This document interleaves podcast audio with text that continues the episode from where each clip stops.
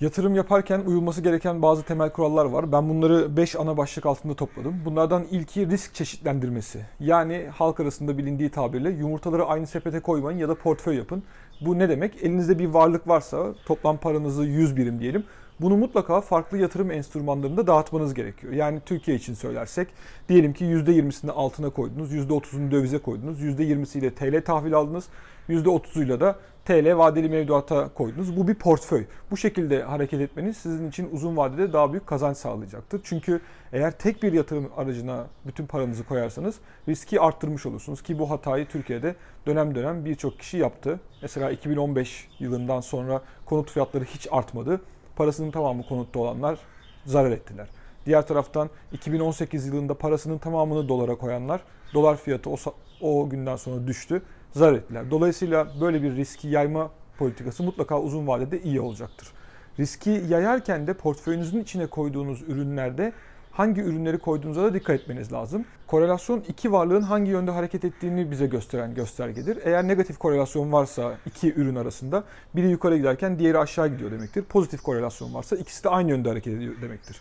Siz negatif korelasyonlu ürünleri koymanız gerekiyor ki biri aşağı giderken diğer ürün sizi yukarıda tutsun. İkinci önemli olan temel yatırım kuralımız risk iştahı ve risk toleransı. Herkesin risk alma iştahı ve risk toleransı farklıdır. Bu ne demek? Siz 35 yaşında bir kişiyseniz risk alma iştahınız farklıdır. 65 yaşında bir kişiyseniz farklıdır.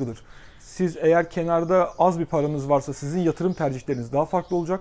Çok paranız varsa ve onun içinden bir kısmıyla yatırım yapıyorsanız daha fazla risk alabilirsiniz. Dolayısıyla herkes için geçerli olacak bir yatırım stratejisi yok.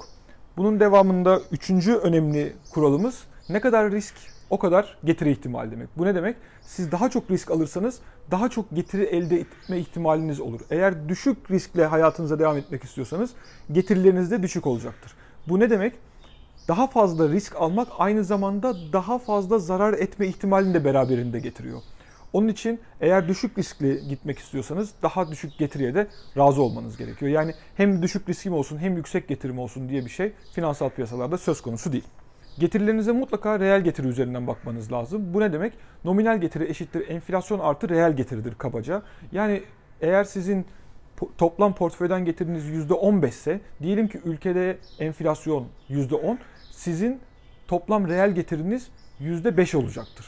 Ama diyelim ki enflasyon ülkede %20, o zaman -5 reel getiriniz. Yani %5 değer kaybetmiş olacaktır portföyünüz. Onun için mutlaka portföy getirisine bakarken enflasyon oranını da dikkate almanız lazım. Bunun yanında diğer önemli bir kural, günlük hareketlerden kaçınmak, uzun vadeli düşünmek yatırım yaparken daha büyük avantaj sağlayacaktır. İlk bahsettiğim portföy çeşitlendirmesi yaptığınızda portföyün içindeki varlıkların oranlarını değiştirme kısmını 6 ayda bir, 1 senede bir risk tercihinize göre, piyasanın durumuna göre yapmanız sizin uzun vadede daha kazançlı çıkmanızı sağlar. Bu temel yatırım kuralları işlerin şu andaki gibi kötü gittiği zamanlarda size çok yardımcı olacaktır.